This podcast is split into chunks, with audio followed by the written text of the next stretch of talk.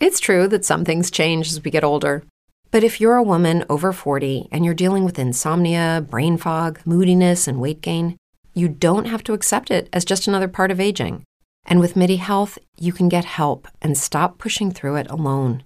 The experts at MIDI understand that all these symptoms can be connected to the hormonal changes that happen around menopause, and MIDI can help you feel more like yourself again. Many healthcare providers aren't trained to treat or even recognize menopause symptoms. MIDI clinicians are menopause experts. They're dedicated to providing safe, effective, FDA approved solutions for dozens of hormonal symptoms, not just hot flashes. Most importantly, they're covered by insurance. 91% of MIDI patients get relief from symptoms within just two months. You deserve to feel great. Book your virtual visit today at joinmidi.com. That's joinmidi.com. Get ahead of the postage rate increases this year with stamps.com. It's like your own personal post office. Sign up with promo code PROGRAM for a four week trial, plus free postage and a free digital scale. No long term commitments or contracts. That's stamps.com code PROGRAM.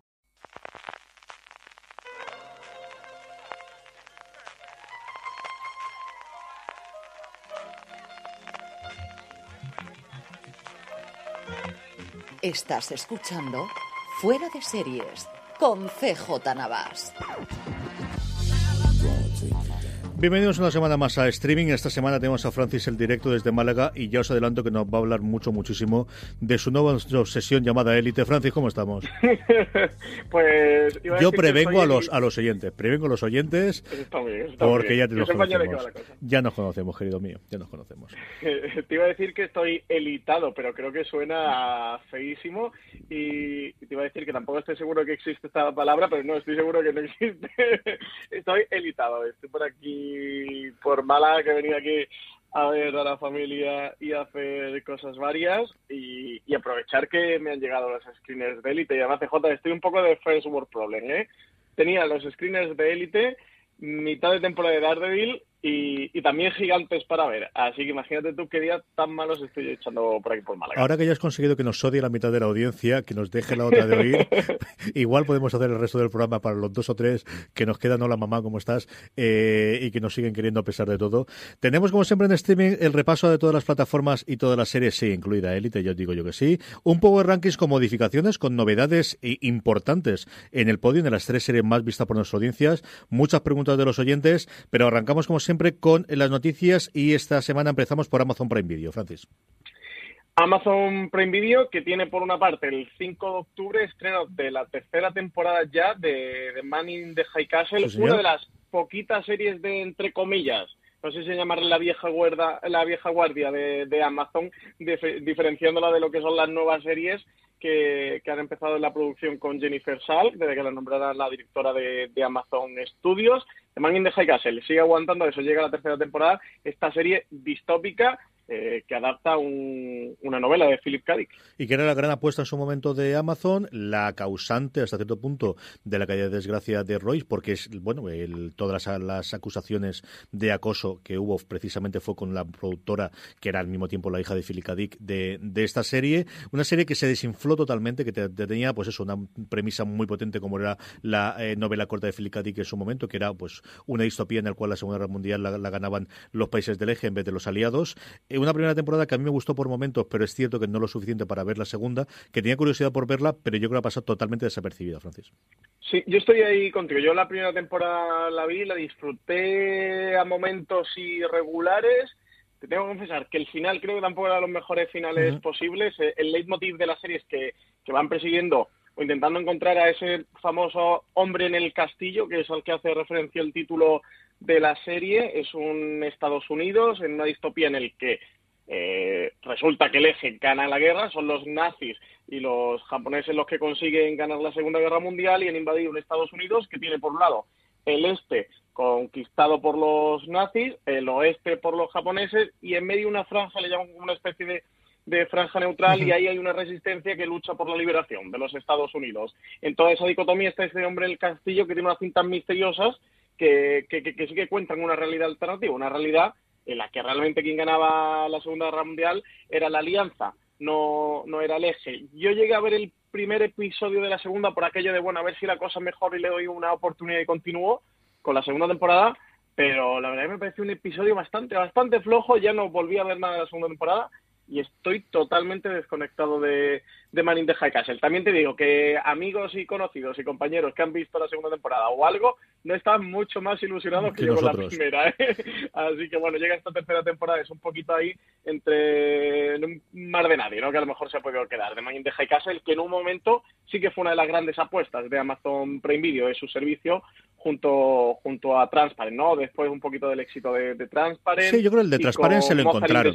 Esta era, desde luego, la, la, gran apuesta que tenían ellos en cuanto a promoción, en cuanto... Es cierto que no tenían ningún nombre propio delante de la pantalla, como sí que le ocurría en su momento a Transparent, o incluso el que le ocurría a Mozart in the Jungle, que yo creo que son dos éxitos que más o menos se encontraron. Eh, la otra cosa que durante todas las semanas hablaremos mucho más sobre ella es que Amazon Prime Video va a hacer un gran evento en Londres a lo largo de la semana, que va a hacer la premier de los Romanovs, y tendremos allí destacados tanto Valentina Morillo como Alberto Rey para que nos cuenten todo lo que se está cociendo allí. Sí, eh, no tenemos hoy a Valen o Alberto con nosotros. Ahora ya te digo yo que hay que grabar a mínimo que se tercie la cosa un gran angular sobre lo que ocurre allí en Londres, ¿eh? porque vamos a tener allí a los dos metidos. Amazon Prime Video organiza un evento internacional en Londres. Van a presentar todas sus novedades de la temporada. ¿Cuáles son? Pues Premier de los Romanovs, que va a haber con, Premier con, con Isabel Huppert, con Matthew Weiner, el creador de la serie, el famoso creador de Mad Men, pero también harán presentación de Han Coming. Puede que ande por allí Julia Robert, puede que no, todavía no está la cosa muy clara, pero presentación de Han Coming en cualquier caso, imagino yo no estoy seguro, CJ, pero imagino yo que... Mm, que Ismael vaya, yo espero que sí. Yo espero que sí. Imagino que también por allí. Ya, ya le diremos a Valen que nos vaya sí, sí, algo, un algo. Yo quiero algo de San Ismael, el que sea. Una fotito, ¿no? aunque sea un robado de San Ismael, sí que nos mande Un saludo fuera de series, una de estas cosas, sí, esas cosas muy ilusión, Y luego presentarán otras dos series de producción alemanas que tiene Amazon esas son muy tuyas, esas son muy tuyas, que yo sé que dominas el género alemán. Cuéntame, cuéntame estas. Yo tengo muchas ganas, eh, ahora mismo no caigo de los dos títulos, porque además son dos títulos un poco extraños, ¿eh? los que tienen ambas series. Una de ellas a mí recuerdo cuando anunciaron, que además recuerdo que aquí en streaming la comentamos, en una comedia, una comedia de fronteras entre Alemania y Francia, en el que, bueno, una comedia está un poquito así de, situación, ¿no? En el que... Sí, que los franceses tienen que cruzar la frontera constantemente para trabajar en el pueblo alemán, por la crisis y estas cosas. ¿eh? Recuerdo que lo comentamos y dijimos, bueno, pues mira, una cosa curiosa y distinta, ¿no? Sí, yo creo, esta por ejemplo muy de Juan Galonce también. Yo creo que esta es de las comedias que me hacen gracia y también la veo muy de, de Juan Galonce. A contar un poquito más y luego, sobre todo, van a contar y van a tener presentaciones de Carnival Row y de um, Good Omens, que son dos de las otras grandes apuestas de Amazon, que quizá de Romanovs y Coming por estar un poquito más cerca y por tener a Julia Roberts o por tener a Matthew Weiner, con todo el repartazo que tiene de Romanovs, están un poquito más ocultas, un poquito más tapadas, pero que, que, ya le llegará el momento de hablar más de ellas. Porque, bueno, en Good Omens tenemos a, de, creador a Neil Gaiman, o tenemos también de, de intérpretes a John Hamm y muchísimos más.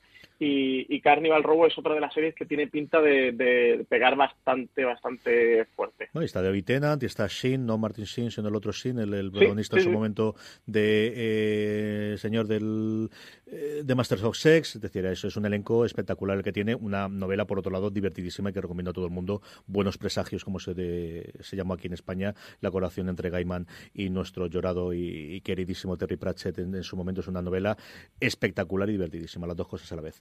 Vamos con Apple. y en eh, Carnival Row, CJ, que están Orlando Bloom y Cara de la Viña, ¿eh? detrás de, por tener alguien, esta serie de televisión. o sea que, sí, por, tener un poquito. Lo que sabemos que está haciendo Amazon es que tiene un, elenco de aquí a este final de año y lo que sabemos ya del, del, de la programación para el 2019 es sencillamente espectacular. Es de, hombre, estos 4.000 millones no se gastan solos, es que tienes que hacer este tipo de cosas. Que, que lo que hace falta gente, que se...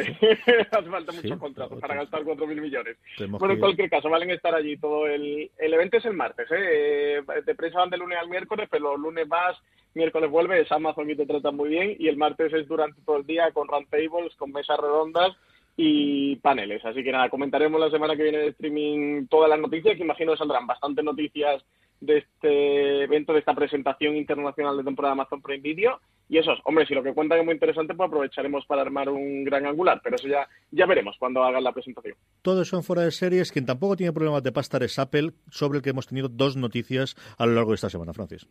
Sí, una un poco polémica y es que, bueno, venía a saltar un poco que, había un nuevo informe dentro de Apple que describía la reticencia que iban a tener de, que sus series eh, estuvieran pobladas por contenido adulto dentro de, su servicio de streaming. ¿A qué le llaman contenido adulto? Pues sobre todo violencia y sobre todo sexo. Parece que Apple se enfrentaba a la dicotomía entre apostar por un contenido más blanco, más inofensivo, que no tuviera potencial de molestar a nadie, y otro eh, un poquito más escorado hacia ese lado más adulto, que sí que podría levantar eh, algunas sospechas, ¿no? Un poquito de, de, de run, run un poquito de revuelo parece ser, y eso, según comentaban... ¿Cuál es el Jordan es el que sacaba el informe original Y, la noticia? Y ellos hablan fundamentalmente de tres aspectos, los dos que comentabas tú y el lenguaje, ¿no? Sabéis que los americanos para el tema de los tacos en según qué horas, en según qué, medio. Ellos hablan, en general, la comparación que se hacía era una, en una NBC más cara en cuanto a las limitaciones, pues eso, tanto de desnudos como de violencia, también hasta cierto punto de drogas. De hecho, uno de los que hablaban era la primera serie que yo recordaba, eh, cuando hablamos eh, Pedro y yo cuando hicimos el especial sobre la series de Netflix, que es cierto que la primera que compraron, que era una serie eh, distribuida por Dr. Dre, que al final es un trabajador de Apple, le compraron Beats y se quedó como un trabajador de Apple, que había pasado un segundo plano de la que no se hablaba nada y el propio eh, bueno artículo de, Wall Street Journal del que se hacía eco Valentina para, para escribir la noticia en foradeseries.com hablaba de cómo en ese episodio había sobre todo mucho taco y también alguna gente eh, pues eso consumiendo drogas y eso a Tim Cook directamente no le gustó nada y se la había cargado. es una cosa que también se suponía, ¿eh? o sea, no es algo que se haya salido de sorpresa, sino que yo recuerdo con Pedro hablarlo, haber visto algún reporte previo de tenía toda la pinta de que esto iba por ahí. No sabemos exactamente el listón donde lo van a meter, se van a ir un poquito más allá. Un Apple que por otro lado no tiene ningún problema en vender episodios de Juego de Tronos. O sea, esto es para sus canales de streaming de lo que estamos hablando. Sí, su serie de producción original, lo que llevaría el sello Apple. Eso es, tú puedes comprar Atlanta, como puedes comprar Juego de Tronos, como puedes comprar Banshee, por irnos quizás lo más cafre que podamos ver, o cualquiera que se pueda emitir, en, es decir, cualquier de HBO en España no, porque aquí funcionamos como funcionamos, pero en Estados Unidos tú puedes comprar esos episodios de todos al día siguiente, de cadenas en abierto, de cadenas de cable o de cadenas premium como puede ser HBO. O sea que en ese tipo de problemas, igual que sus discos, le ponen el explicit y, te venden cualquier disco con las palabras que haga falta dentro de la. Pero sí que parece que para su compañía de streaming están cogiendo mucho más la línea de Disney, que también parece que para su canal de streaming vaya a apostar por este tipo de contenido y dejar Hulu para todas esas cosas que parece que por ahora, por ahora en Apple no van a tener, Francis. Sí, se habla de eso, como que estarían planeando más un Apple para todos los públicos algo que llegara a todo el mundo y eso, que no molestara a nadie, que Apple fuera percibida por los clientes como algo familiar o como un contenido más familiar. Sí, la norma. nuevos indicios. La norma de la casa habitual y mucho con la App Store, ¿no? Y yo recuerdo la, transparencia en su momento de, Steve Jobs diciendo aquí no hay desnudos, aquí no hay porno, aquí no hay eh, violencia, no hay nada más en la App Store. Si queréis eso, os vais a Android. No lo dijo explícitamente, pero protocolamente controla eso. Y aquí tenemos un proceso de. No, os vais a la web, ¿no? Que al final lo tiene la web, pero lo que controlamos nosotros, lo que es el sello, que en este caso era el, App Store con las aplicaciones, este tipo de cosas no vamos a tener. En paralelo, un día antes, de hecho, lo que pasa es que quedó totalmente sobrecido por, por eh, en este informe de Wall Street, del final hablamos todos, eh, teníamos un nuevo fichaje para una de estas series de esa plataforma que no existe y que ya digo yo que mil millones llevan gastado, llevan gastado bastante más a este ritmo, pues nada. Otra... la calculadora se les ha ido sí, el sí, ¿eh? sí, sí, Otro actor... Aquí las cuentas no me salen CJ, aquí el uno lleva por el 3 por lo menos. Dos seguro, yo creo que menos de 2.000 kilos no llevan gastados. Otro, otro actor de estos que está empezando, ¿no? Chris Evans, que va a interpretar un abogado serio en una nueva serie para Apple. Pues sí, se pasa del Capitán América a un fiscal de, distrito. Resulta que Chris Evans va a ser el protagonista y también productor ejecutivo de una nueva serie de Apple, se llama Defending Jacob, va a ser un drama basado en la novela de, título homónimo de, de, William Landay. Evans va a interpretar a Andy Barber, que será el fiscal, un fiscal de distrito que descubre que su hijo adolescente es sospechoso en, en un caso de asesinato de, un niño de 14 años que está investigando. Así que nada, Chris Evans le va a tocar eh, lidiar con, con este crimen y estar por una pata como, como padre y por otro lado como, como fiscal y luchar contra todas contra todos estos conflictos de intereses emocionales con los que se va a cruzar. Así que nada, nueva serie de Chris Evans. Y otra estrella y en Apple, nada más y nada menos. En la, en la nómina de Apple, junto con Oprah, que sabemos que va a hacer alguna cosa de producción, junto con todo lo que sabemos, bueno, de sus estrellas, ¿no? El propio informe también de Wall Street Journal contaba de cómo la serie de Jennifer Aniston y de, y de Reese Witherspoon parecía que la cosa iba complicadita precisamente por los guiones, que habían cambiado el showrunner y tal. Bueno, pues otra estrella rutilante más para Apple. Vamos con algo... Esperemos, CJ, que a Chris Evans esta serie de abogado, de, en este caso de juez de Distrito Federal, le quede mejor que a su compañero Iron Man con la, con la película aquella del juez que hizo, que era horrorosa. ¿eh? Pero eso te pasa por ver películas raras. El Vengador Capitán América, el Vengador Iron Man. Que, el pasado de, Iron Man como, como juez en el cine fue bastante, bastante eh, estrepitoso. ¿Tan mala era la película esa? Horrible, muy mala, muy mala. Sobre todo el, el, actor secundario, que además creo que él sí que llegó a estar nominado en los Oscars, un auténtico Tasca, Robert Downey Jr., no recuerdo ahora Robert Duval, ¿no? era Duval? Robert Duval, exactamente, era Robert Duval. Eh, sí que hacía un papelón y el papel de, de, Robert Downey Jr. era muy flojo. Se pagó aquella película para nominarlo, mm. para, para estar nominado al Oscar en toda aquella vorágine de Iron Man, que aparte de ganar dinero, quería tener premios y no le salió muy bien. Por eso digo que espero que, a su compañero Capitán América le salga mejor la cosa que la que le salió a Iron Man. Vamos con un estreno mucho más reciente, también hablando de superhéroes. En este caso nos pasamos de, bando y nos vamos de Marvel a DC. Y es que HBO España estrenará este próximo 4 de octubre la cuarta temporada de Flash. Llega ya el superhéroe más rápido del universo de DC HBO España, 4 de octubre, cuarta temporada este de Flash un The Flash que además llegan con un nuevo crossover de este Arrowverse, un crossover que desembocará a la incorporación del personaje de Batwoman dentro del universo y que si todo va bien y oye, Batwoman gusta entre los fans y parece ser que el plan de, CW con DC es darle una serie propia al personaje. Además han cogido a Ruby Jones para, para interpretar este Batwoman que yo creo que no podían encontrar una actriz mejor ¿eh? para, para poder hacer el papel. Así que nada, tenemos de regreso de, de Flash a HBO España y CJ, el famoso remake de Embrujadas que no sabíamos dónde iba a caer y quién se lo iba a terminar quedando aquí en España. Oye, que ya tiene casa y que, llega HBO España. Se han quedado al final en HBO. Un buen sitio. Y, bueno, pues esa política de, compras que hace HBO España, que de verdad yo creo que, hay que subirle sueldos si no lo ha hecho ya a la gente que compra las, series, porque yo creo que acierta una detrás de otra. De verdad, yo creo que esto es un, un puntazo, ¿no? Sin saber, evidentemente, los términos económicos. Yo creo que al hilo de lo que comentabas tú de, de, de Batgirl, yo creo que una cosa que van a ir haciendo poquito a poco de C es ir sustituyendo los personajes. Evidentemente, Arrow tiene pinta de que si no termina esta temporada, terminará la que viene. Y yo creo que va a venir una oleada de personajes femeninos, porque quitando Leyendas del Mañana, que sí que tiene, sin, aunque sea un elenco, sí que los personajes femeninos han tenido mucha fuerza desde el principio. Yo creo que después de todo este elenco que hemos tenido, eh, sobre todo con Supergirl, ¿no? que han visto que podrían hacerlo, yo creo que tanto Arrow como, como eh, Flash eh, a medio plazo van a ser sustituidos por series encabezadas por mujeres. Que por cierto, CJ, el remake de, Embrujadas se emite el 14 de octubre en Estados Unidos, eh, el 15 de octubre llegará aquí a España. Y es Batgirl, siempre digo Batwoman, no sé por qué me he obsesionado, que, el personaje va a meter es Batwoman. Es que al final es Bat cualquier cosa. Yo, me acuerdo por Supergirl, no te creas tú, porque me acuerdo que la serie que tiene en Supergirl y entonces saltó a partir de ahí. Madre de Dios, aquí hay cabeza la mía. Para mí se me ha puesto en que Batwoman y no me bajo del, no me bajo del carro. En mi corazón siempre será Batwoman en vez de Batgirl. Vamos con Netflix, Francis, lo primero no lo quitamos de en medio, Big Mouth estrena su segunda temporada el 5 de octubre. Muy bien, esto ya está ahí, serie de animación. CJ, hablemos de Élite, que también se estrena el 5 de octubre.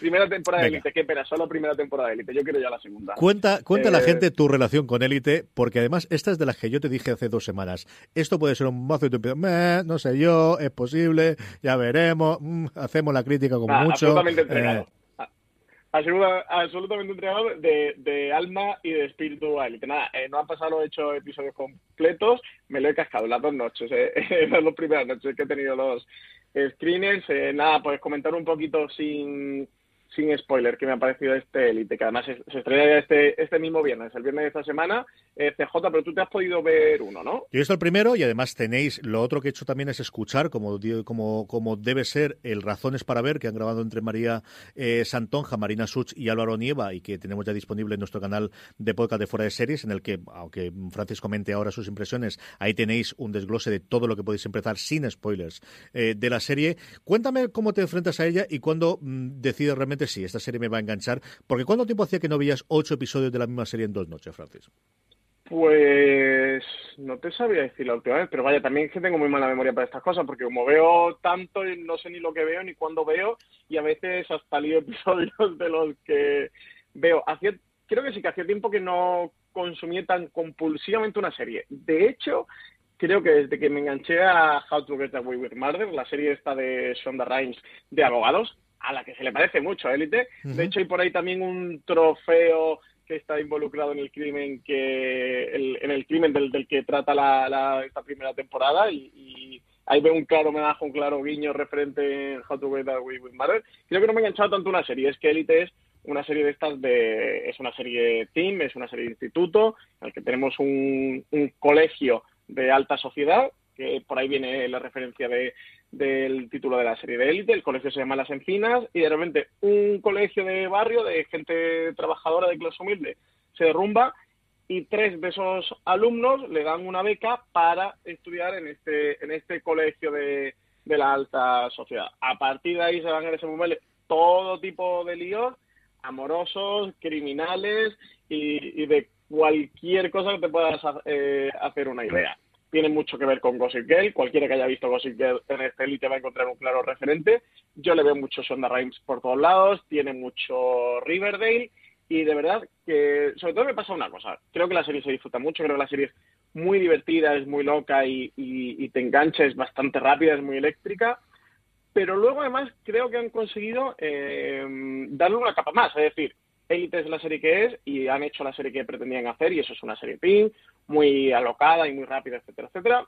Y oye, haciendo eso bien, creo que ya cumplía su misión. Pero además, eh, creo que han sido un poco ambiciosos, que han intentado subir listón y buscar algo más, tener una capita más dentro de la serie. Y si te digo la verdad, es lo que hace que ya de verdad me, me termine de, de gustar y de convencer Elite. Porque con lo otro sería un placer culpable en el que todos lo podemos reconocer de, oye, qué bien me lo paso con esto, pero es la serie que es. Sin embargo, aporta una cama más y un, uno de los, de los tres eh, personajes de este colegio humilde eh, o de clase trabajadora que van al, al colegio de alta sociedad, que es una chica mm, adolescente musulmana y creo que elabora muy buen discurso con ella. Hay también una trama sobre unos personajes eh, homosexuales. Hay otra trama sobre un trío amoroso eh, dentro de la serie y con todos eh, no caen en la banalización de la adolescencia o en tomar por a los adolescentes como se suele tratar en la serie, ¿no? De, son adolescentes y, hacen cosas locas de adolescentes, sino que Élite intenta por aportar, digamos, un poquito de, discurso, una capita más a todo, a todo ese mundo, ese mundo de los adolescentes, a, a, lo que están viviendo esos adolescentes, a cómo se desenvuelven, cómo son las relaciones entre ellos, cómo son las relaciones con sus padres, y de verdad creo que es una serie que está bastante, bastante bien. De hecho, es de estas cosas CJ que yo decimos, es mucho mejor de lo que debería de ser. Y en caso de Elite lo, lo creo, porque no le haría o no le hace falta que sea realmente bueno. Y creo que es que llega a convertir en una buena serie. Tiene un cliffhanger final espantoso y necesito la segunda temporada. CJ, ¿cuánto queda? ¿Cuánto queda? Yo creo que nada, en cuanto empiezan a rodar, yo esto lo tengo bastante claro. Yo creo que es un culebrón eh, muy bien construido y deliciosamente hecho. Creo que la parte más divertida de la serie es hacerte pasar a gente de veintitantos años por gente de 16. Cada vez que dicen tiene 16 años yo me muero de risa. Es una cosa divertidísima.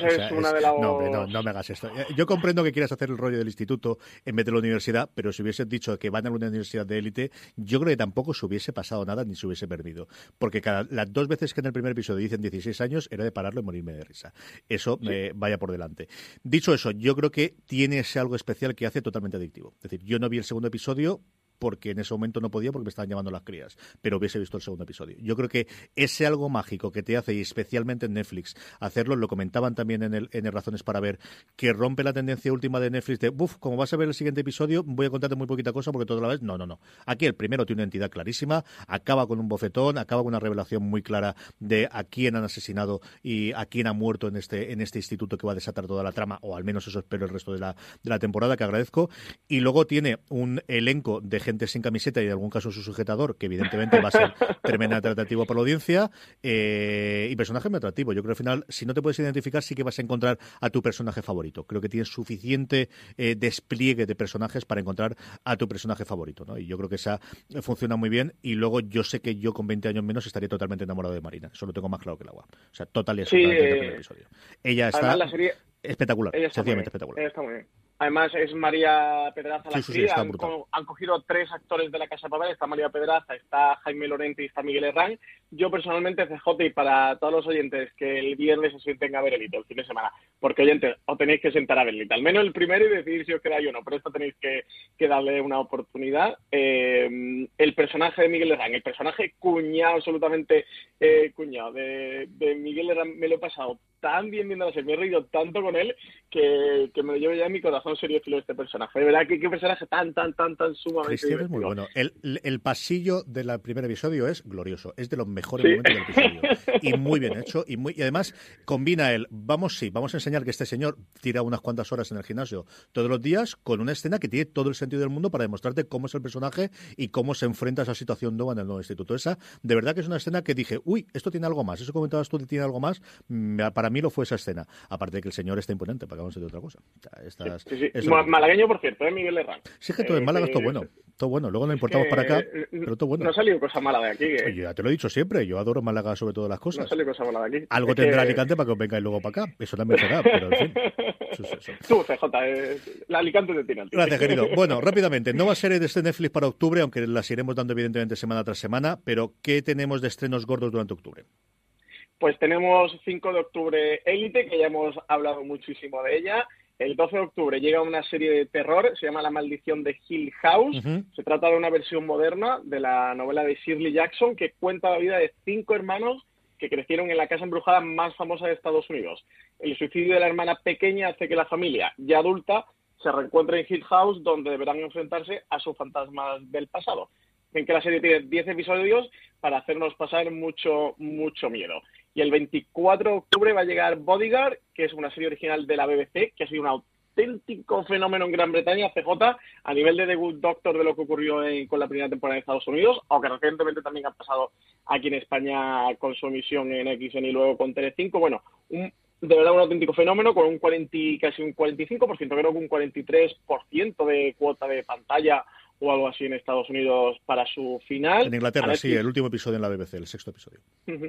A Netflix llegarán los, los seis episodios completos bajo demanda. La serie nos presenta a David Wood, que es un veterano de Afganistán, que ahora tiene la labor de proteger a Julia Montag, que es la secretaria de Interior del gobierno británico. Pero no solo eso, sino que también de espiarla. La secretaria de Interior es conocida por tener una línea de acción realmente dura contra el terrorismo interista por lo que se cree que puede haber una conspiración terrorista cuyo objetivo sea precisamente ella. Así que eso, tenemos este fenómeno británico que llega también a Netflix. Luego tenemos 26 de octubre, esta duda tiene muchas ganas. PJ, apúntatela en el calendario, que es las escalofriantes aventuras de, Sabrina. Eh, la serie nos va a devolver al universo de la mítica Sabrina, la bruja adolescente, aunque va un tono mucho más oscuro y con toques de terror, pero esta yo creo que tú te has llegado a leer hasta algo Sí, la, serie está adaptada por, por eh, Aguirre Sacasa del cómic original suyo. Aguirre Sacasa es el director editorial de Archie Comics, la nueva. Archie Comics, aparte de hacer la continuación de los Archie de los años 40 eh, y 50,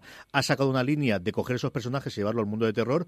Hizo primero una cosa con Archie que está muy bien, a mí me entretuvo mucho, y luego él mismo hizo esta adaptación de Sabrina que a mí me fascinó. Está el tomo completo de los, creo que los dos primeros arcos argumentales en España disponibles y, él mismo es el que va a adaptar esta serie, que originalmente iba a ir a CW, que posteriormente se encargó de ella Netflix, y es de verdad del, del estreno posiblemente que, más ganas tengo de, ver de esto. Y eh, mira que el octubre viene cargadito con un montón de cosas, ¿no? Pero, pero de verdad, por, toda la parte de Amazon, como comentabas previamente.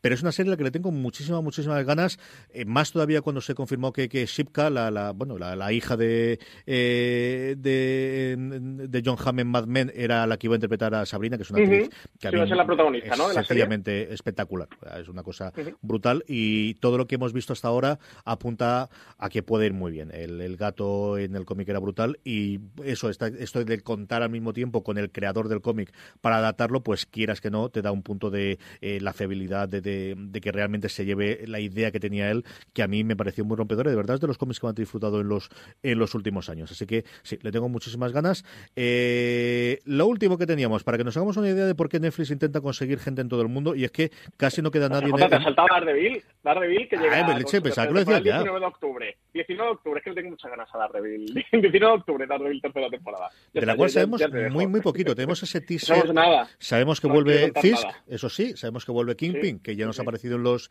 en los trailers y, y poquita cosa más, Francis. Sí, no sabemos no han querido contar nada, tenemos por ahí el tráiler, lo podéis encontrar en fuera de series.com, en el artículo de la nueva serie de Netflix para octubre de 2018, y eso no nos han contado nada, yo no he podido ver nada de los screenings, en cualquier caso tampoco podría hablar de él, porque tengo mis, mis opiniones y mis palabras embargadas, no sé, creo que hasta el 12 de octubre o algo así, así que, no podía comentar nada, y el 19 de octubre también regresa Making a ¿eh? con la segunda parte sé que nos llevará a todos los aficionados al Cook para, para hacerlo. Lo último que comentaba antes de que vayamos con el resto del programa es que, eh, como os decía, ¿por qué Netflix quiere hacer tanto salto internacional? Pues porque a día de hoy casi no le queda gente que pueda ver Netflix en Estados Unidos. El último estudio que teníamos, que, sacó el otro día Business Insider, eh, el 43% de los americanos ve diariamente Netflix. Eso, para que os una idea, es la suma de toda la gente que ve cable.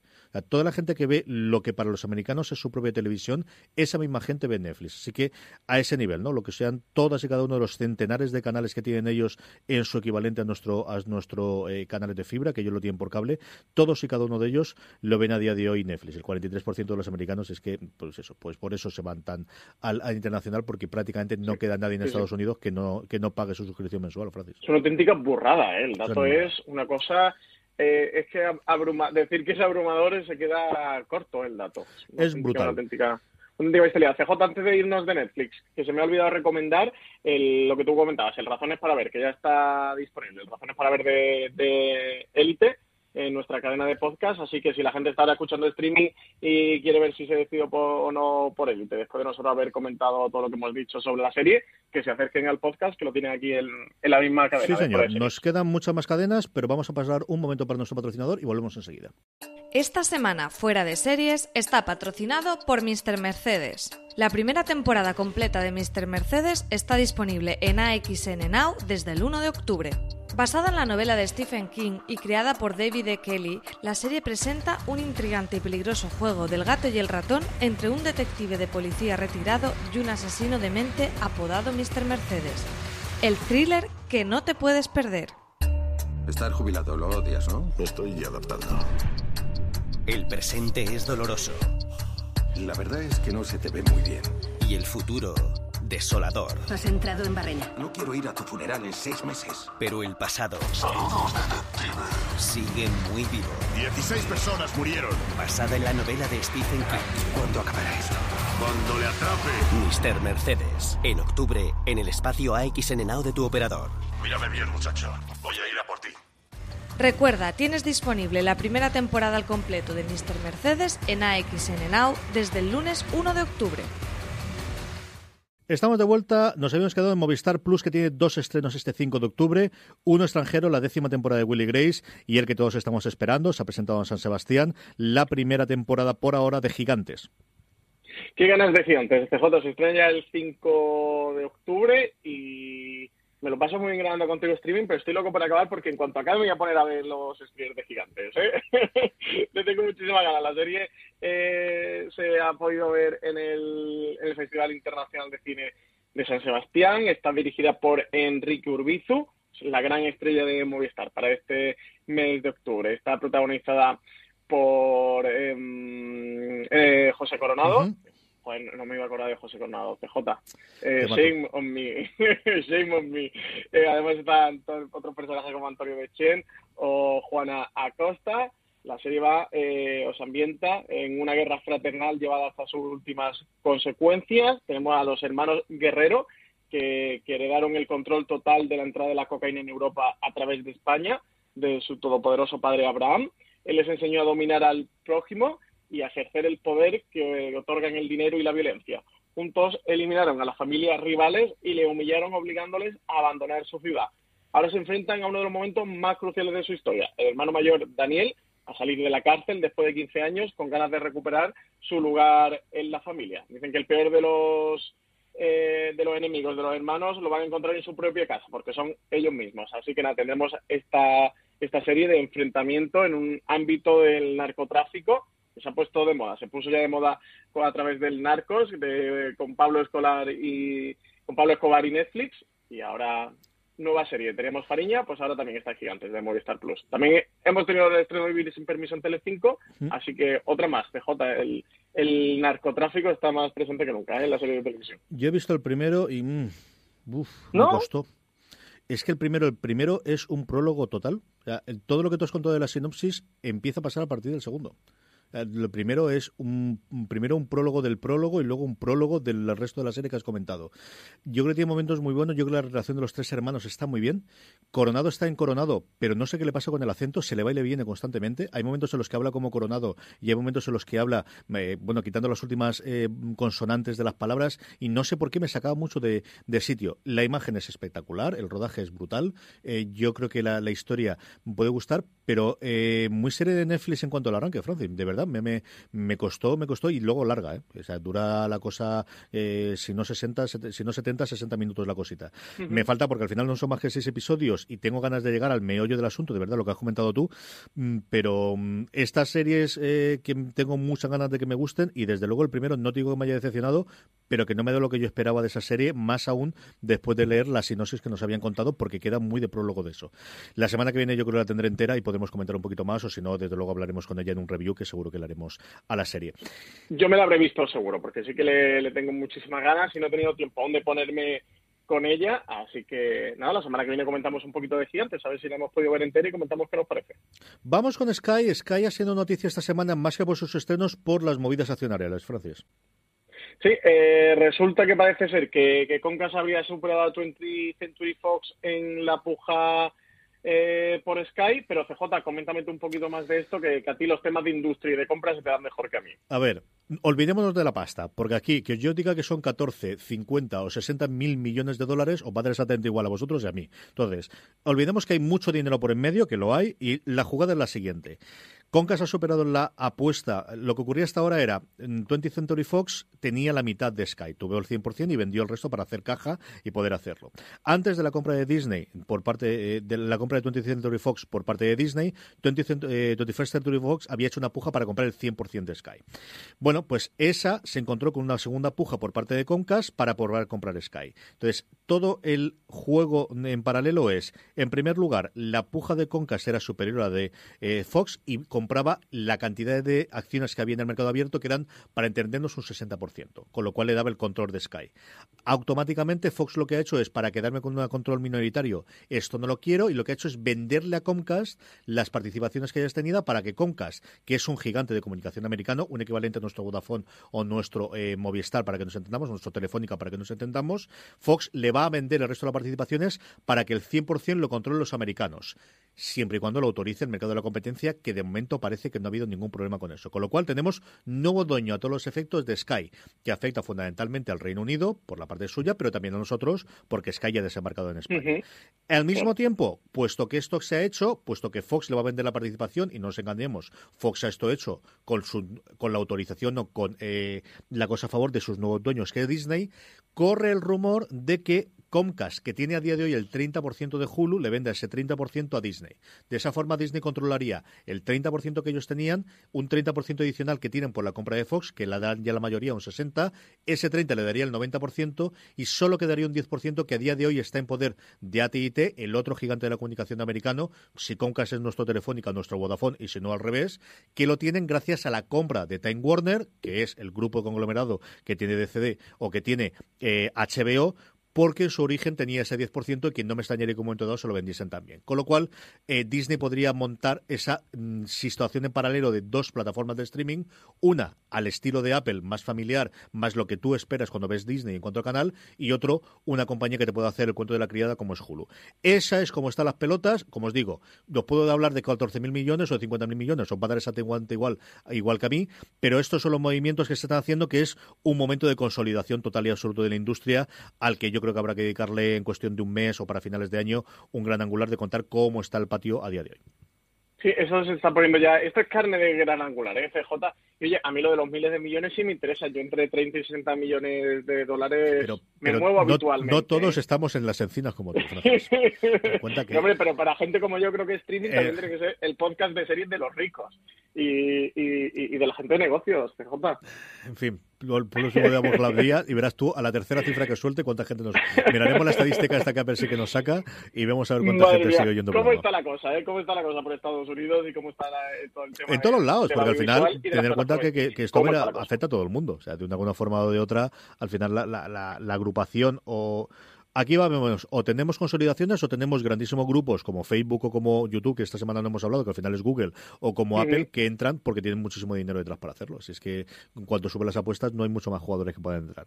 Eh, Sí, sobre todo el caso es que acuérdate de, de- de- de las famosas burbujas de la televisión que se vienen hablando hace cinco años y cómo está hoy día el volumen del negocio ¿eh? y, y las burradas que se están pagando. Evidentemente, esto no lo pagan solo por serie de televisión, pero bueno, que gran parte también del negociado pasa por las series, así que, que no sé, para que los oyentes de streaming se den cuenta del, del volumen de negocio en, lo que, en el que se están metiendo. Quitando los derechos deportivos, especialmente en el caso de Sky, el, el fútbol de la Premier para, para el Reino Unido y también internacionales, el coste fundamental son las series. O sea, los realities son caros, pero ni de lejos comparado con lo que cuesta una serie de televisión. También es cierto que una serie de televisión le puede sacar mucha más rentabilidad en ventas posteriores que lo que puede sacarle un Rebelli a cualquier tipo de reality.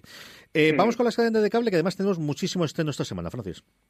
Sí, tenemos seis estrenos, así que oyentes, sacar el papel y boli porque además hay cosas muy interesantes. O ir a fuera de series.com, que siempre se nos También, decir que todo esto también. después lo tenéis, aparte de que lo tengáis en el, en el podcast aquellos que pueda tener las notas, aparte de que tengáis los capítulos donde podéis ir a la parte que más os interese, que ahora también a todos aquellos que tenéis el nuevo sistema operativo de Apple podréis hacerlo en la aplicación de podcast, que sabemos que es la aplicación que más se escucha para, para se utiliza para escucharnos. También en fuera de series.com, en el apartado de podcast, siempre tenemos todas las notas de todo lo que Francis y yo vamos comentando para tener enlaces, para ser una serie, no sé si me he quedado exactamente con cuál es, la tenemos siempre allí. Exactamente. Bueno, eh, 1 de octubre, eh, al servicio AXN Now, que ya sabéis que es el servicio bajo demanda que tiene XN en exclusiva en Vodafone, estrenan la primera temporada ya de Mr. Mercedes, serie que yo ya os ultra recomiendo. CJ, ¿tú has llegado a ver algo de Mr. He Mercedes? visto la mitad, quedé ahí en medio de la mitad. ¿Y qué tal tú con Mr. Mercedes? Porque A a mí mí- es una serie que de verdad me encanta, ¿eh? A mí me gustó, es cierto que el malo maloso tenga una sobresaturación de asesinos en serie con ese perfil tan tan así. Y eso es lo que me ocurrió cuando, cuando la veía. Dicho eso, el protagonista me encantaba. Mick Gleason en, en este me encantó. Sí, el, el villano al que hace referencia es Harry Treadway, que muchos conocerían o habrán visto en la serie Penny Dreadful, eh, que hace el villano, eh, que es Brady Hershfield, el- ese malo, el, ese Mr. Mercedes. Ujú. Y es verdad que es una serie que, que os recomiendo, que sí que me gusta muchísimo, así que, que esta apuntarlo. Es un thriller en el que Brendan Gleeson interpreta a un detective de, de policía que en los últimos años de su servicio ve un crimen espantoso que finalmente se termina jubilando sin conseguir resolverlo y que el criminal de ese crimen espantoso que vivió y que estuvo investigando durante años y no consigue resolver, vuelve a su vida para atormentarle y un poco para burlarse eh, de él o para jugar con él por no haber conseguido resolver el criminal. A partir de ahí se va a establecer un juego entre el gato y el ratón eh, en el que el policía va, va a intentar conseguir poder desvelar el crimen años después ya estando jubilado y, el villano va a estar jugando con sus emociones. Yo, de verdad, fue una serie, es una serie bastante difícil, me refiero a difícil de ver, es dura, ¿eh? es una serie Sí. perturbadora. Bueno, es- esto es Stephen King, eh, pero está creada por David E. Kelly y de verdad me parece una me parece una serie fantástica. Así que invito a todo el mundo a que se acerque a este Mr. Mercedes. Además llegará la segunda temporada a principios del 2019, el primer trimestre de 2019, XN Now también, también colgará bajo demanda la segunda temporada completa. Así que a ver qué tal. 1 de octubre también llega XN la decimotercera temporada de Alice Nevers. El 2 de octubre llega a TNT la segunda temporada de Chicago Med. 4 de octubre a Fox Life la segunda temporada de The Resident, de esta serie de médicos. Una- otra serie de, que llega de detectives, un detective belga que ayuda a la policía a resolver crímenes, Profesor T, tercera temporada del 4 de octubre en Cosmo. Y luego, eh, primera temporada de Cóndor, el 4 de octubre también en Calle 13. Ya hemos hablado de Cóndor aquí en, en streaming, adaptación de la, de la novela de los, los seis días del Cóndor, que luego tuvo su adaptación en cine, la película de, de Lampacula, Los tres días del Cóndor, y que ya con Max Irons como protagonista. Muy bien, Francis, pues de todo esto, ¿qué recomendamos? Pues CJ, yo me voy a quedar con Mr. Mercedes de AX Serenado. Yo es una de las series, me quedaría con Élite, pero te quería dejar el honor, CJ, de que tú recomendaras Élite, que quería ver eso en el guion de streaming. Así que yo me quedo con, con Mr. Mercedes. Aunque Élite está claro que la recomiendo, me quedo con Mr. Mercedes. Es una serie fantástica, una serie norteamericana de, de Audience Network que de verdad que recomiendo. Tiene a un Brendan Gleeson que le está espectacular en el papel de detective de Bill Hodges más tiene una relación muy bonita con, con una vecina, que, que no Está voy a muy bien. destripar para quien vea está la muy bien, serie. muy bien. Esta es de las mejores partes de la serie. Sí, porque además no estamos acostumbrados a la serie de televisión a ver relaciones de personas, ya no digo a- eh, mayores, sino a personas ya que empiezan a entrar un poco en... o a En los convertirse en 60, de, de, prejubilados Sí. o la, la edad de la jubilación. De ya no adultas, sino maduras en esa edad. Sí, sí está muy bien. está muy Exactamente. Y esa relación es muy, muy bonita. Luego, a mí toda la parte del, del thriller es un thriller muy potente, un thriller muy cargado, muy bien desarrollado por David E. Kelly, que desarrolla esta novela de, de Stephen King. Más ahora que a finales de octubre no llega Castle Rock, pues nada, tenemos dosis de, de Stephen King de sobra. Eh, además, seguro que me animo a escribir algo en fuera de series, porque ha sido de las series que más me han gustado. Bueno, tú lo sabes, Sí, eh, que yo te lo he ido comentando a ti, de las series que más me han gustado últimamente. Así que a lo mejor saco, consigo sacar algún hueco y escribir algo en foreseries.com sobre Mr. Mercedes, porque yo sí que es de las series esas que se han estrenado en Estados Unidos en el último año, que tenía muchas ganas de que pudiera llegar a España por por poder comentarla con todo el mundo, ¿no? Y que la gente pudiera verla. Yo, evidentemente, voy a recomendar Élite. Yo creo que, como mínimo, tienes que ver el primer episodio y a partir de ver si es una serie que os guste o no. Yo creo que tiene ese. Bueno, lo que hemos comentado antes, tampoco vamos a ir más. Y luego, porque la semana pasada no la dimos, porque Francis al final no piensa en los críos y pasa lo que pasa, y no la dio como novedad. Y a mí se me pasó que se estrenaba la semana pasada. Pero, padres que me estáis escuchando, haceros un favor y poner con vuestros críos. No le pongáis a vuestros críos, poneros con vuestros críos, con ellos, a ver Hilda, con H es una verdadera delicia de serie. Yo vi los dos primeros con mis hijas este fin de semana, las muy sinvergüenzas han estado viendo sin mí y estoy muy enfadado con ellos y se lo dije a ellas porque la están viendo sin mí. Es una verdadera maravilla de serie de animación, de estas que de verdad a los críos les van a encantar, a vosotros os va a gustar. Tiene ese punto adicional del adulto que está viendo de las cosas que te está contando. La animación es una preciosidad. eh, la parte de fantasía que tiene, de verdad, no, no puedo recomendarla más que, que, que veáis. Y de verdad, no se la pongáis a los críos. Poneros con ellos y la veis con ellos. Y yo vería al menos los dos primeros episodios. Hilda con H es el nombre de la, de la chiquilla protagonista que se va del campo a, a la ciudad eh, y que vive una serie de aventuras mágicas con una serie de, de personajes tremendamente estrafalarios y con su madre. Es una verdadera delicia y de verdad que os recomiendo muchísimo que la veáis. Y sí, ved al menos el primer episodio de Élite, que yo creo que se va a hablar mucho, mucho sobre ella. Nos queda mucho más, nos queda el Power Rankings, nos quedan las preguntas de los oyentes, pero antes hacemos el segundo parón para nuestro eh, patrocinador de esta semana. Esta semana, Fuera de Series está patrocinado por The Good Doctor, segunda temporada. AXN estrena el próximo martes 9 de octubre a las 10 y 5 la segunda temporada de The Good Doctor, el mayor fenómeno de la televisión actual. El doctor Sean Murphy es un joven cirujano residente con autismo y síndrome de Savant. En el hospital San Bonaventure, su único protector es el doctor Aaron Gleisman. Juntos se enfrentarán a los prejuicios de sus compañeros mientras Sean deberá demostrar a sus colegas que posee una capacidad extraordinaria para la medicina. Además, en esta segunda temporada se une al equipo la doctora Blaze, especialista en oncología que regresará al hospital tras una suspensión laboral. Este año, The Good Doctor ha sido la serie más vista en Estados Unidos. Estoy impresionada. La serie más vista en España. Es genial. Sí. Y la serie más vista en AXN. ¿Eso es posible? Y de nuevo, antes que nadie, AXN te trae la segunda temporada de The Good Doctor. Buena noticia. Me encanta. No te pierdas el martes 9 a las 10 y 5 de la noche el estreno más esperado en AXN. Recuerda, el próximo martes 9 de octubre a las 10 y 5 tienes una cita con el doctor Sean. AXN estrena la segunda temporada de The Good Doctor, el mayor fenómeno de la televisión actual. No hemos hecho mal el trabajo, Francis, porque eh, Héctor, que nos acompañó hoy a los mandos aquí en Radio San Vicente, ya me ha preguntado dónde puede ver las dos series que hemos recomendado. Así que algo hemos hecho bien. ¿eh? pues es que tiene que ver Mr. Mercedes y Élite, señores, eh, señoras y señores que escuchan streaming esta semana, esta hay que verlas. Para ser sincero, la primera que me ha preguntado es Hilda, que es la que me ha apetecido, porque yo la vendí muy bien. No. En la Gilda esto te quiero decir, CJ, esto es para alguien como yo. O yo Yo creo que de- deberías ver los dos primeros. Francis. Yo creo que te puede gustar mucho, de verdad, ¿eh? Tú sabes que yo a ti te hago caso en todo, o sea que... no Ve a los primeros. Acaba de ver todo lo que tienes, eso sí, pero, pero ponte a verlo. Hombre, que si tienes algún crío, yo creo que le haces un favor porque aprovechas y lo ves juntos. Pero, pero de verdad que a mí me ha gustado No muchísimo. falta, ¿eh? ya- ya me no es que a mis hijas le haya gustado, es que a mí me ha gustado mucho. De verdad, yo disfruté muchísimo con los dos primeros episodios de esta serie. Vamos con el Poder Rankings, que a lo tonto, lo tonto nos quedan menos de un cuarto de hora y si no, no vas a responder ninguna pregunta. Sí, tengo muchas preguntas de los oyentes, ¿eh? que cada, cada semana nos mandan más.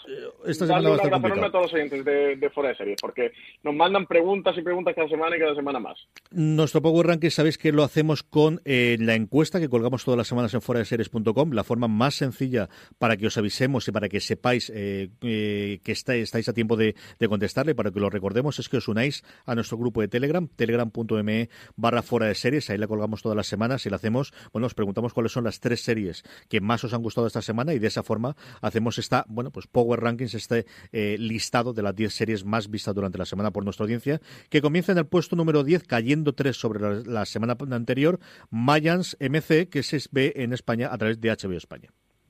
Y novena posición, aunque no es ninguna mala posición para esta serie, porque hace muchísimo que se estrenó y al menos tres semanas que, terminó su única temporada, que es una miniserie, una de HBO España, Heridas Abiertas, que ha caído cuatro posiciones en el Power Ranking. que durante muchísimo tiempo encabezó nuestro Power Ranking y que poquito a poco va el- eh, alejándose, entra una serie que yo estaba convencido que entraría en el Power Rankings, quizá en un puesto más bajo de lo que yo esperaba, Maniac en Netflix. Séptima posición, CJ entra, ¿eh? bueno, entra, nos sube un, puesto en nuestro Power Ranking para Ozark. A medida que habrá que un poquito de... Yo creo que la semana que viene, no sé si tú apuestas porque esté en el podio, pero yo creo que seguramente que sí que estaré por ahí, por ahí. No lo sé, yo creo que las críticas no han sido tan buenas, no sé cuánto le está viendo la gente. Eh, algo similar ocurrió en su estreno a la eh, serie que, subiendo cuatro puestos, se queda en el sexto esta semana, que es Desencanto, que como sabéis también se puede ver en Netflix. Sabéis que hablé bastante mal de los dos primeros episodios que fueron los que vi con Screeners y hablo bastante bien del resto de temporada completa. Tenéis el review en la cadena de podcast de Forest Series. Yo creo que sí, que merece la pena que le deis una oportunidad a este desencanto, a esta serie de animación de Matt Groening en Netflix. Quinta posición, entra en nuestro Power Ranking es que se estrenó hace muy poquito la última de las American Horror Story, que es Apocalipsis. Sí, yo he visto la mitad del episodio y me ha gustado bastante, como suele ser habitual en los comienzos siempre de American Horror Story. La que se nos cae del podio se queda justo en el puesto número 4, después de haber llegado a la gloria la semana anterior, es Jack Ryan, que como sabéis es la gran apuesta hasta ahora de esta temporada de Amazon. Y entra con su segunda temporada la serie de HBO España, The Views. En el puesto número 2, la mayor, la mejor entrada de toda la semana es que nuestra audiencia pues es sabia y sabe sus cosas y se queda ahí Bojack Horseman, uno de los grandes eventos del año siempre que está en una nueva temporada y Bojack Horseman, como sabéis, están disponibles todas sus temporadas en Netflix. Y si hay caballos que hablan en nuestro Power Ranking, más aún abogados que hablan y demasiado, como es Saul Goodman, entra en primera posición de nuestro Power Ranking, Better Call Saul, la serie original de MC, que en España podéis ver a través de Movistar Plus. Qué maravilla de cuarta temporada de Better Call Saul, CJ. Qué maravilla de cuarta temporada, de verdad. O sea, fascinante. Es fascinante. Es que está pasando, el- le está pasando otra vez eh, a Vince Gilligan el Breaking Bad con Better Call Saul. Va a ser la serie que dentro de 3-4 años va a empezar a descubrir la gente y todos nos echaremos las manos a la cabeza de por qué no le hicimos caso. Una maravilla de serie Better Call Saul. De verdad, esta también hay que verla, ¿eh? Un Vince Gilligan que ha pasado por nuestros eh, tierras en los últimos días en serializados, en una masterclass que dio eh, también en Alma. eh, yo creo que tendremos segundo un poquito más. Y pues como decía Francis, poquito a poco, porque además esta sí que ha sido de las series que ha entrado, ha entrado poquito a poco, poquito a poco. La semana pasada que se quedó en el puesto número 2, ha llegado al número 1, Better Call Soul. Vamos con las preguntas a los oyentes. Tenemos nueve minutitos para contestar. Francis, primera pregunta. Pues mira, Antonio M, que es un, oyente de Fuera de hace mucho tiempo, además que tiene bastante contacto con nosotros por el grupo de Telegram, CJ nos ha dejado un mensaje muy bonito. Me dice, soy oyente de Series desde hace mucho tiempo y veo cómo vais creciendo con el tiempo. Cuando veo eventos como el de capítulo cero, me da mucha alegría de que cada vez hagáis cosas más grandes y con mayor repercusión. Se refiere al evento que hicimos en directo en el espacio Fundación Telefónica con la serie capítulo cero de Joaquín Reyes y Ernesto de Sevilla, Miguel Esteban y Raúl Navarro para Movistar Plus. Dice que tiene amigos que han empezado ahora a escuchar streaming hace poco y que él les vacila con yo le he escrito correo, me he escrito correo con CJ o con Francis comentaba de Jan Poe. Eh, dice que a seguir haciéndolo así de bien, que un saludo y que su enhorabuena para todo el equipo de, de Forest Series. Y CJ nos pregunta en una postdata que la producción propia, ¿para cuándo? A, que nos dé la vida. eso es una cosa que hay que hacer en cuestión de dos o tres años. Yo lo tengo más claro que el agua. Muchas gracias por lo de capítulo cero. Por cierto, que podéis ver el vídeo ya en la Fundación Telefónica en su canal. Lo más sencillo es que en YouTube busquéis fuera de series live y encontréis directamente el vídeo. Yo creo que para cuando oigáis eh, streaming podréis tener ya en el canal el audio también, si preferís oírlo en, formato audio. Aunque es verdad, eh, yo sabéis que soy muy de podcast y muy de radio, pero este yo creo que es un evento para que si podéis disfrutar del vídeo en YouTube, lo, lo veáis en vídeo. Gracias. Sí, en YouTube creo que queda muy molón. Quien prefiera, pues para el trabajo y si no, oye, que se lo escuchen en podcast y que luego se lo vean en YouTube. Esa tampoco. Rey y están muy guapos en, en vídeo. O sea, que se lo escuchen primero, que tienen una voz aterciopelada y luego disfruten de la belleza en YouTube, CJ. Mm. Más preguntas. eh, Jake Peralta nos decía que, que muy buenas, que lo primero de todo, que le encanta la química, CJ, que tenemos entre tú y yo. Dice que hacemos un podcast muy divertido y que cada semana la liamos con algún tema. No sé si se refiere a liarla de mal o liarla de bien, pero si no liamos con algún tema. Imagino que si le encanta será porque la liamos bien. Que la liamos ya lo sabíamos. Está bien saber que, le gusta. eh, nos pregunta si sabemos cuándo va a emitir Netflix la quinta temporada de Brooklyn Nine-Nine y nos da las gracias. ¿Qué sabemos de esto, Francis? Pues no sabemos nada. Sabemos que en España, bueno, que Brooklyn Nine-Nine tiene los derechos Comedy Central, que, es quien va emitiendo las temporadas vigentes. La última de Brooklyn Nine es la quinta, así que Netflix la tiene, no sé si llamarle CJ segunda ventana, porque no se le llama así, porque no es así, pero digamos que tiene los derechos a posteriori. Así que nada, de momento no sabemos cuándo llega Brooklyn Nine-Nine quinta temporada a Netflix. En el momento que lo sepamos, Jake, me apunto aquí esta, esta fecha y la anunciaremos por streaming. Normalmente Netflix eh, hace dos pases de, mail contando las novedades. El primero es novedades puras y duras de, estrenos, por lo que comentaba Francis antes con los estrenos, y que lo suele hacer antes del final del mes y luego para primeros de mes suele hacer otro en el que ya se mete absolutamente todo. A lo mejor ahí, si se estrena durante este octubre, no nos aparece y si no, pues irá para noviembre. Tampoco creo que tarde mucho más, porque al final yo creo que son tres o cuatro meses después de la emisión del último episodio en Estados Unidos tradicionalmente y yo no creo que será mucho más a partir de ahí. Sí, eso es lo que te quería comentar, que no debería de tardar demasiado, pero bueno, me tema a decir una fecha lo suficiente que digamos algo para que no equivoquemos. Pero bueno, a lo mejor entre uno y dos meses sería lo razonable que, que terminara llegando, ¿no? Porque la cuarta temporada eh, creo que llegó... Sí, yo creo que sí, que puede que le queden dos o tres meses para llegar a la quinta temporada. Eh, más preguntas. CJ. Eh, Mónica Gómez nos decía que sí, podríamos hacer un especial de mejores miniseries o también de series que recomendaríamos ver solo la primera temporada para ser felices y no quedar decepcionados. Nos decía que, nos ponía como ejemplo Héroe, Following, True Detective o Jessica Jones. A mí el especial de mejores miniseries lo veo como un buen top, ¿eh? Ah, no, yo las dos. A mí las dos me parecen muy bien. Yo creo que miniseries, eh, no haría como hace Francis Tereste, va a coger comedias, miniseries y, y trama, que luego no nos Oye, oye, oye, oye, no te puedes quejar, ¿eh? después del último top. Una hora cuarenta minutos de, programa. Una hora cuarenta me hizo hacer vergüenza. Este. Los oyentes de Fuera Series tienen que estar indignados con, de verdad, eh, oyentes de Fuera Series, y a escuchar el top de las mejores comedias de la historia de televisión, y pero sobre todo escuchar los últimos 10 minutos los que CJ básicamente dice todas las comedias de la historia de la televisión. Y lo que CJ demuestra que hizo su labor, consideró cerca de 50 series, a diferencia de lo que hicieron Francis y Richie, y al final demostró que había hecho ese trabajo, incluso separándolo por bloques de distintos tipos de comedia. Sí, escuchad ese trozo. más canalla. Qué tío más canalla, ¿verdad? No podéis perder el podcast, aunque sea por ese momento final, esos últimos 10 minutos que son un auténtico highlights de, de la historia del podcast de Fuera de Pues el de miniseries lo discutiremos. Yo, desde luego, miniseries inglesas sí es una cosa que me gustaría mucho hacer. Y la parte esta de hay que ver la primera temporada y luego seguir huyendo, me gusta la idea. No sé si nos da para el top si hay tantas como 10, pero es posible que sí. Pero yo creo que sí. Yo creo que vale la pena de hacerlo. Yo Estas dos ideas las apuntamos. Mónica Muchas gracias, muchísimas gracias. ¿eh? Si tienes tan buenas ideas como estas, mándanoslas también porque van directas a la, a la lista de, programación de podcast de Fuera de Series. CJ, eh, Manel Muñoz nos pregunta que qué novedades hay sobre la fusión o alianza, o como quieran llamarlo, entre Netflix y Movistar Plus. Bueno, pues que llega en noviembre y diciembre, ¿no? lo que sabemos que nos dijeron. Diciembre. Entre el 10 y el 20 de diciembre se nos comentaron aproximadamente. Que nos comentaron en, el, en los afront de Movistar Plus. Eh, tenéis más información, hemos comentado más en el gran angular de la semana pasada que hicimos entre Marina, Francis y yo. Y también tenéis, bueno, de la propia boca de los autores, porque ese es eh, conferencia completa la tenemos grabada y la verdad es que se escucha bastante bien, sobre todo el primer trozo, ¿no? La de Sergio Slay, que al final hizo un poco, yo creo que el resto de la gente repitió bastante lo que eh, previamente habían comentado, mm, excepto la parte técnica, que yo creo que esas dos partes estuvieron bastante bien, la podéis oír. Eh, lo que os dice Francis. Diciembre, el formato, para que nos hagamos la idea, muy similar a lo que se tiene ahí en el sistema de Vodafone, ¿verdad, Francis?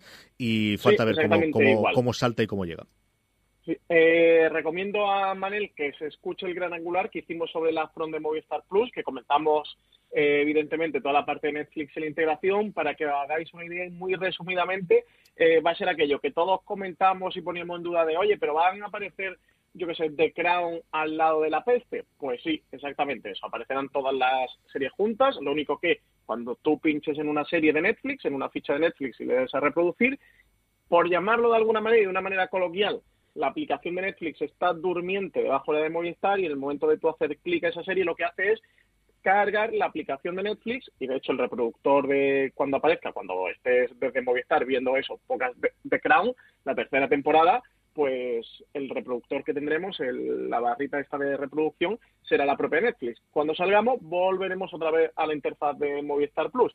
Sí que me comentaron que había un destacado de series originales de Netflix, una especie de carrusel, pero luego en el carrusel de, yo qué sé, eh, dramas históricos, pues eso puede aparecer perfectamente la peste y la que está a su izquierda o su derecha sea sería la derecha, ¿no? Porque si la reina es de Crown, pues estaría a su derecha.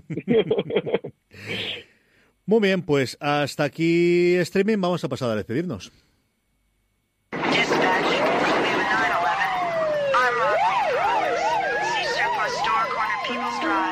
Francis, que sigas también en Málaga y vuelve ver acá, que la semana que viene te espero aquí en el estudio de Radio San Vicente.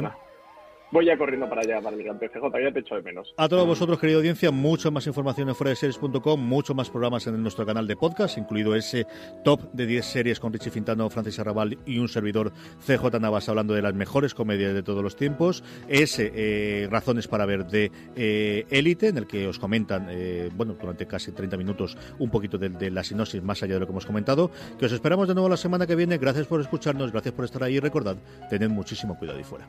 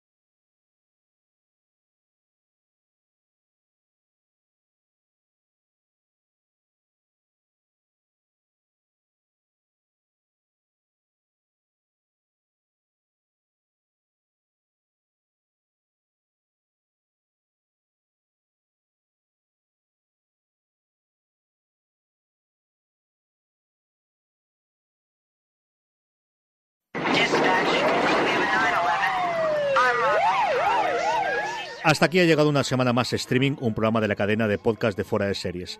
Gracias a nuestro patrocinador Big Bang, que regresa con su nueva y última temporada a TNT el 25 de septiembre a las 10 menos cuarto en versión original subtitulada y el jueves 4 a la misma hora doblada al castellano. Gracias a todos aquellos que leéis semanalmente fuera de series.com, donde además tenéis mucho más contenido en audio, el top 10 de las mejores comedias de la historia, un razones para ver de élite en nuestro canal de podcast, al que os podéis suscribir en Apple Podcasts, Evox, Spotify o allí donde escuches tus podcasts. Gracias por, como siempre por escucharnos y recordad, tened muchísimo cuidado ahí fuera.